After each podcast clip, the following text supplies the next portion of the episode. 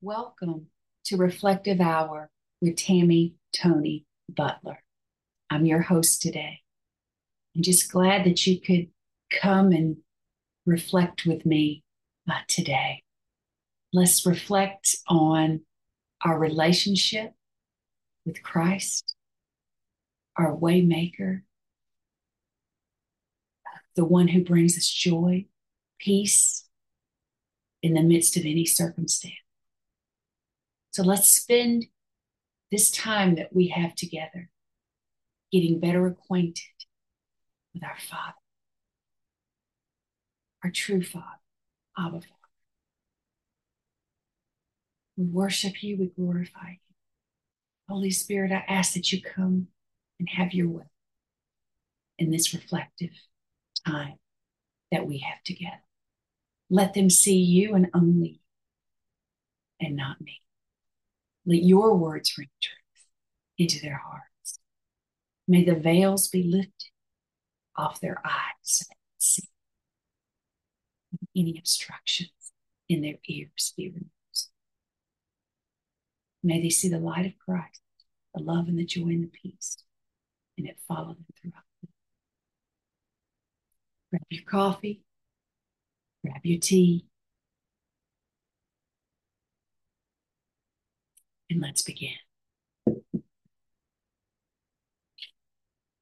As I was reflecting on scripture and in my, you know, devotions this morning and just sitting with God, I just, there was just a word in scriptures and things that just kept jumping out at me. And so I wanted to bring that to you because this is how I process. This is what Christ has done in, in my life. And I'm still on my healing journey. And I just seek him for comfort in, in all things. And I seek his wisdom and God is my friend, the Holy Spirit, Jesus, that threefold cord, that union. We are one. And I mean, I pray continuously and seek Him continuously. I glorify Him, I exalt Him. So let's get uh, into His Word. And I wanted to title this Is God the altar of your heart? So many times we can make things altars in our heart and we can worship them and not our Father, not Jesus. And as Christians, Christ is called the altar of Christians. He be the being the atoning sacrifice um, for sin. Um, and and therefore we need to eat and drink and thirst um, for for Christ, for for that living water, that bread of life. Search Him and seek Him and that relationship uh, with Him. And in modern churches, even the communion table or altar, um, or even uh, the church or place of worship, anything that you worship uh, could be an altar. And we just need to make sure that the only altars that we are worshiping is Christ, that relationship with Him, putting God first above everything else in our lives. And when we do that and we make Him first, then everything else comes, everything else we need. We crave for something we often can't find. We search it out. We don't even know exactly what it is, but we know something's missing. What's missing is, is Christ in our lives that relationship. God is a relational God, and He wants His children to come to Him. Now, let's explore that in His Word. I'm going to read um, out of Exodus. I'm going to start with 2937, the King James Version. Seven days thou shalt make an atonement for the altar and sanctify it, and it shall be an altar most holy. Whatsoever toucheth the altar shall be holy. And the New International Version says, for seven days, make atonement for the altar and consecrate it. Then the altar will be most holy, and whatever touches it will be holy. And then finally, the Tree of Life version, again, Exodus 29 through 37, You are to make atonement for the altar for seven days and so sanctify it. The altar will be most holy, and whatever touches it will become holy. Now, when we look at Exodus 29 42 uh, through 46 in the King James Version, this shall be a continual burnt offering throughout your generations at the door of the tabernacle of the congregation before the Lord, where I will meet you to speak there unto thee. And there I will meet with the children of Israel, and the tabernacle shall be sanctified by my glory. And I will sanctify the tabernacle of the congregation and the altar. I will sanctify also both Aaron and his sons to minister to me in the priest's office. And I will dwell among the children of Israel and be their God. And they shall know that I am the Lord, their God, that brought them forth out of the land of Egypt, that I may dwell among them. I am the Lord, their God. And when we look at that in the New International Version, again, Exodus 29 through 46, for the generations to come, this burnt offering is to be made regularly at the entrance to the tent of meeting before the Lord. There I will meet you and speak to you. There also uh, I will meet the Israelites, and the place will be consecrated by my glory. So I will consecrate the tent of meeting and the altar, and will consecrate Aaron and his sons to serve me as priests. Then I will dwell among the Israelites and be their God. They will know that I am the Lord their God who brought them out of Egypt so that I might dwell among them. I am the Lord their God. And then again, Exodus 29 42 through 46, the tree of life version. It is to be continual burnt offering throughout your generations in the entrance of the tent of meeting before Adonai. And I'm praying that I've pronounced that correctly. There I will meet with you to speak with you there. I will meet with Bnei Shira there, so it will be sanctified by my glory. So I will sanctify the tent of meeting and the altar. I will also sanctify Aaron and his sons to minister to me as Kohanim. So I will dwell among Bnei Israel and be their God. Then they will know that I am Adonai, their God, who brought them forth out of the land of Egypt, so that I may live among them. I am Adonai, their God. And I know I did not pronounce that correctly. But for some reason, uh, Father always wanted me uh, to do the Tree of Life version. So, those of you that can speak that better, so be it. Maybe even comment and let me know how to say it correctly. God is serious about a relationship with Him, as He was in the days of Moses. Sin separates us from God. In Exodus, God set up a system of sacrifices so people could approach him after a purification process took place. God sent his only begotten Son, Jesus Christ, to die on the cross so we could gain access to a relational God. Before Christ, the people were people's representatives before God. Christ's death on the cross gave us the ability to have a direct fellowship, a direct communion with God, with our Lord and Savior Jesus Christ. A direct line of communication through Jesus' Holy Spirit, his compassionate, merciful, healing spirit that now dwells, that lives within us. If we believe in his death and in his resurrection truly in our hearts, and we are transformed and renewed by his presence, his holy presence in all that we do, guiding us like a beacon of light on a dark hill, carrying us through times of turmoil, of negative circumstances, of periods of drought in our finances, um, in our life, in our careers, and so many things. And what is God saying to us, the true church? Well, He's saying, It is my desire to communicate with my children. But most do not know me. They make material possessions as altars in their life and they worship them. They build up these altars and serve them by working all their time, worshiping what they built, a mountain of, of wealth that serves no one. They do these things and crave something they can't quite understand, only to be hungry and thirst again and lack fulfillment. When they seek me, as I say in my word, they will be fulfilled and I will supply all their needs. They need only to knock, and the door shall be open. Seek, and they shall find.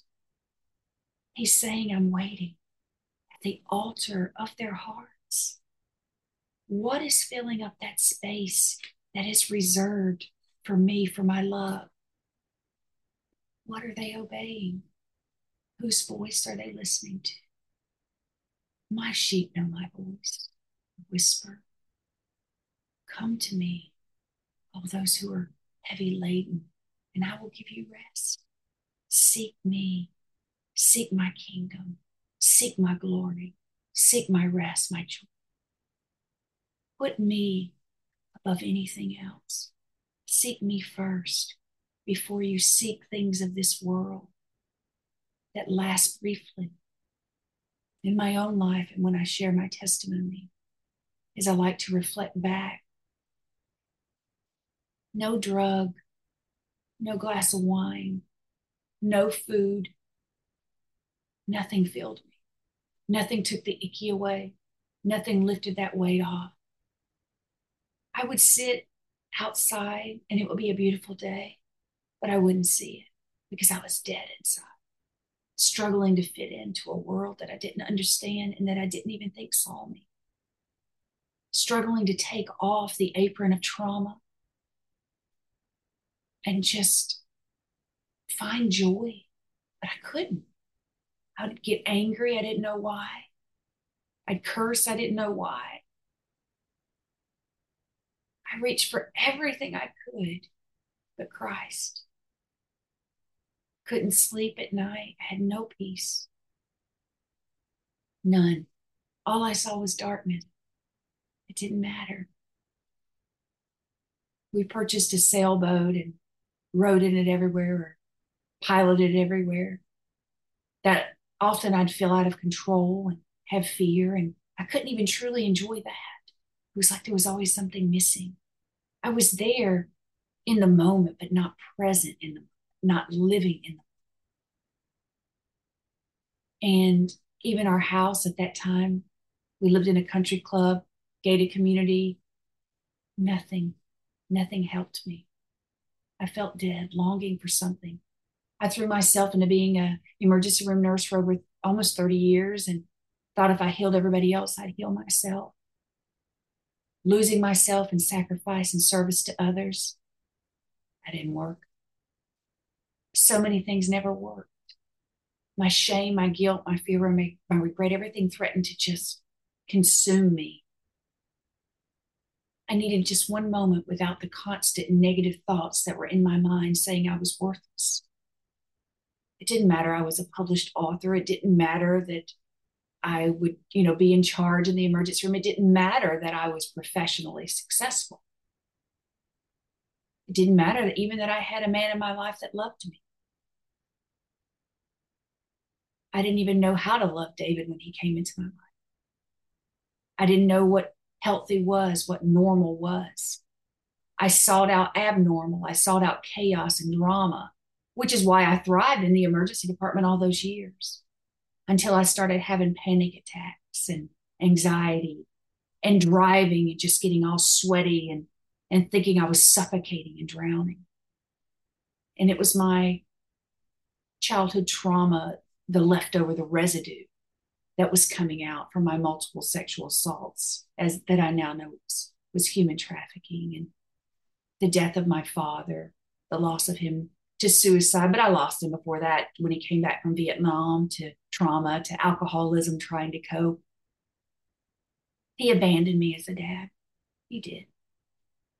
And I spent many years trying to find a father, someone to love me, to accept me for who I am, to let me know that I was fearfully, beautifully, and wonderfully made. But no male I put in my life and I slept with many men. Oh, a lot. That ache never went away. I was looking for love in all the wrong places. Christ is the only thing that set me free. From the moment the Holy Spirit, that compassionate, merciless spirit came inside of me, when I repented of all my sins and surrendered and really died to myself to be resurrected and transformed by his marvelous light. And I owe him everything because he took it away, the icky, the weight of it all. And I have joy. It doesn't matter the chaos of the world, it doesn't matter the darkness. I have joy, I have hope. I love to get up and seek him. I'm able to sit quietly and I'm so full of peace and I'm able to sleep through the night. And I don't need the addiction of food to cope or sex or drugs or money or material possessions.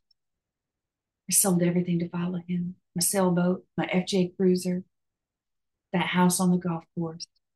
We now live in just a little tiny home on 10 acres of land surrounded by still waters and green pastures. I'm happy, full of joy, at peace. So at peace, a peace that surpasses all understanding. I am the living, breathing example of God manifesting. You can't walk in, seek his presence, seek out the Holy Spirit, the true gospel, the true church, where two or three are gathered in his name. Seek him, stretch out your He's, he's check out our blogs at reflectivespacesministry.com if you don't know how. I wear many hats, and that's one of them as um, founder of the nonprofit uh, prophetic healing ministry. Seek that avenue out if you need other resources. You can find my contact. Reach out. But if I've done nothing more this reflective hour, and have you see him, and I've done my job. Drink of him, you'll never thirst again.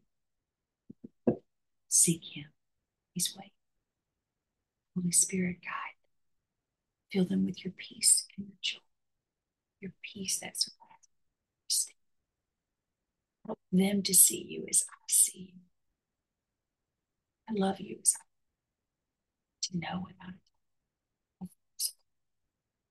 And he's amazing. And he's free. A true freedom.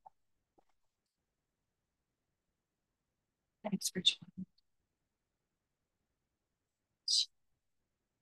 This is peace.